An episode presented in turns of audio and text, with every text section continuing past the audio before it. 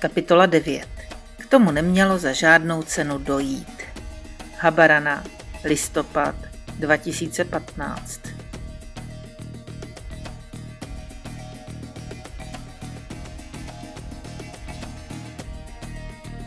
Vždycky mi přišlo divné tvrzení, že svět je nejkrásnější ze hřbetu koně. Nesmysl. Co je krásného na tom usádlit se někomu na zádech a nechat se světem poponášet? Kde člověk bere jistotu, že ho chce to nebohé zvíře skutečně svést? Že to nevnímá jako ponížení? Že se neurazí, nenaštve a nepokusí se to rychle a rázně ukončit? K tomu nemělo za žádnou cenu dojít. Neochotně stoupám po rozvrzaných dřevěných schůdcích, zhruba do výšky prvního patra, na rozvyklanou, nepříliš bytelnou konstrukci, umístěnou na pohyblivých sloních zádech. Mahut, skutečný řidič sympatické slonice Alií, zůstává zbaběle na zemi. A ještě mi ten blboun naznačuje, že mám opustit bezpečnou zónu na konstrukci a sednout si slonovi přímo za krk. Se zbláznila si, ne? Zatímco ze sebe vyluzují rezolutní now, chápe se příležitosti Lea. Ta konstrukce nepůsobí vůbec důvěryhodně. Přesto se jí držím jako klíště. Alia se zatím dožaduje kukuřice. Bez ní se odmítá hnout. To vítám, mně to jako zážitek stačilo. Klidně teď slezu dolů a budu se tvářit, že je to tak docela v pořádku. Lea kupuje dvě plné igelitky. Alia to zaznamená a chobotem nad hlavou šmátrá po první dávce. Lea jí podává klas. Alia ujde spokojeně dva, tři kroky, vystrčí chobot nad hlavu a důrazně zafuní. Naval další. Tašky jsou brzy prázdné. Na to Mahudové samozřejmě myslí. Čekají na sloní stezce s dalšími várkami kukuřice. Neexistuje bezpečný způsob, jak se dostat ze hřbetu dolů a my se potřebujeme vrátit ke schůdkům. Nezbývá, než stále kupovat další a další sloní pamlsky. A znovu. A ještě. Dokud neujedeme na plánované kolečko. Je to za námi. Na pevné zemi skládám Alii poklonu. Je milá, trpělivá a při své velikosti něžná a jemná. Sloní jsou bezesporu úžasná zvířata. Už nikdy na tobě nepojedu, šeptá mi. Slibuju. Sypiš, mrká na mě jedním očkem. Ale kukuřici mi koupit můžeš.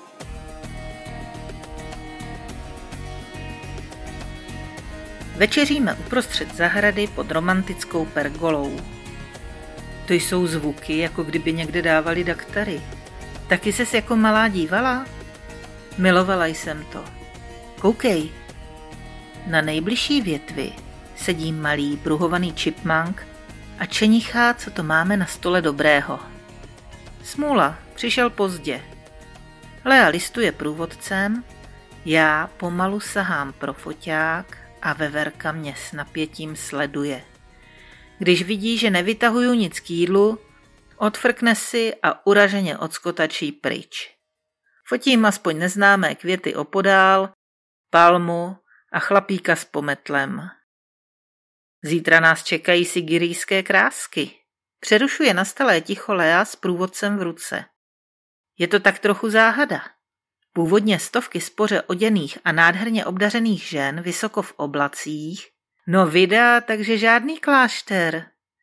Ale jo, klášter, ve kterém jsou ukryty tyhle zvláštní skalní fresky. Jenže mniši většinu z nich smazali, protože je prý rušili při meditacích. Vyvinuté hrudníky činí z mnichů proutníky. Napadají mě pubertální veršovánky. Co tam ještě píšou? Nahoře na skále jsou pozůstatky pevnosti z pátého století. Kdo je chce spatřit, Musí zdolat něco kolem tisícovky schodů. A chceme? Tisíc schodů? Kdo se tam máš trachat?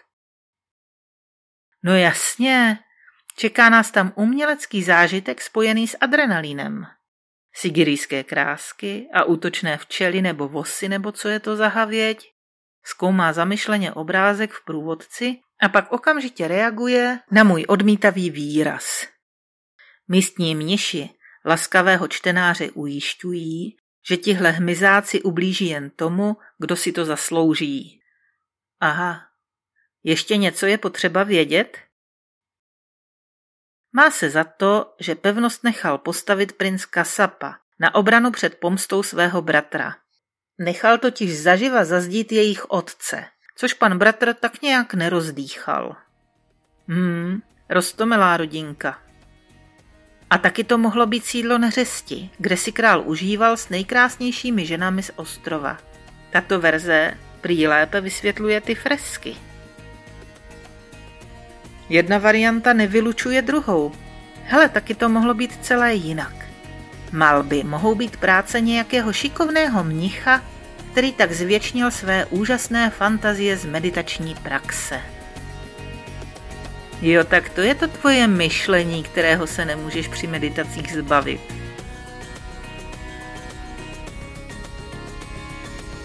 Brzy ráno stojíme na vrcholku lví skály v Sigírii. Vyplatilo se přivstat si. Není tu vedro a turisté se teprve houfují dole. Dostanou se sem tak za hodinku. To už budeme pryč. Procházíme se po tom, co zbylo z pevnosti paláce či kláštera. Mé technické já obdivuje vůli a schopnost něco tak rozsáhlého postavit a zásobovat.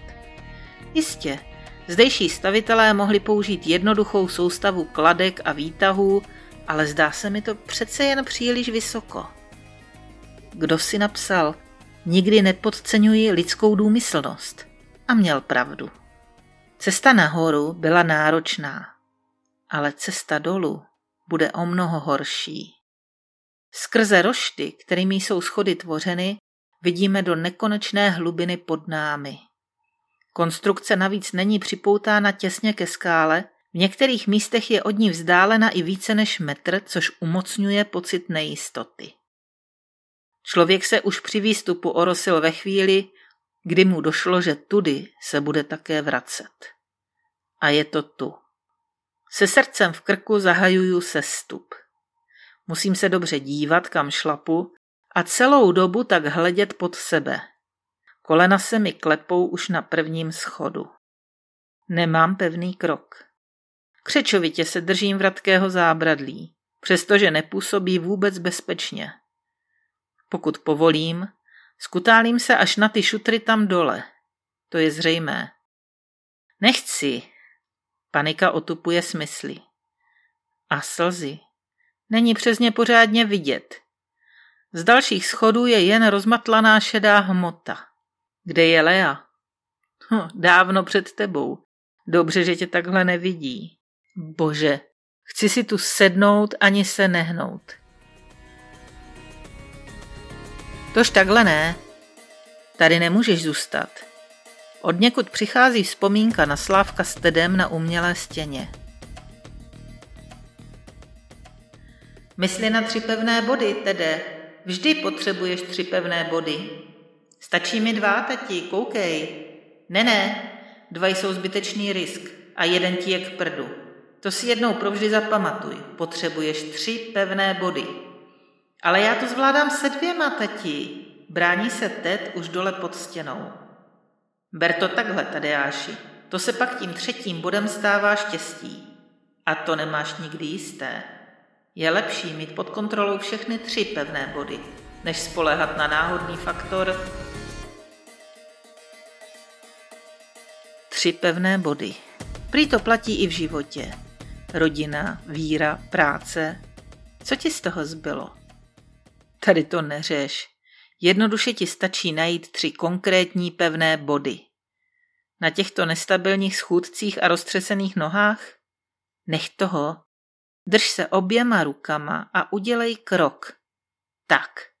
Teď se snaž stát pevně oběma nohama a můžeš posunout jednu ruku. Super. A teď druhou. A další krok. Ne. Hele, klid, vzpomeň si na to, že rušivé emoce je třeba eliminovat hned v zárodku. Neřeš strach a soustřeď se na dech.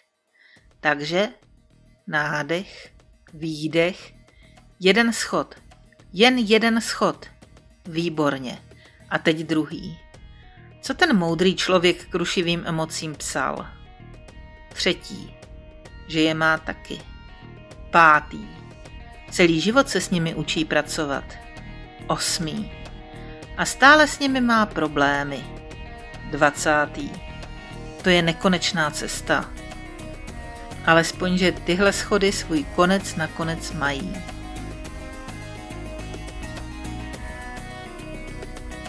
Dole u stánků se chystám oslavit své malé vítězství ducha nad hmotou čerstvým džusem.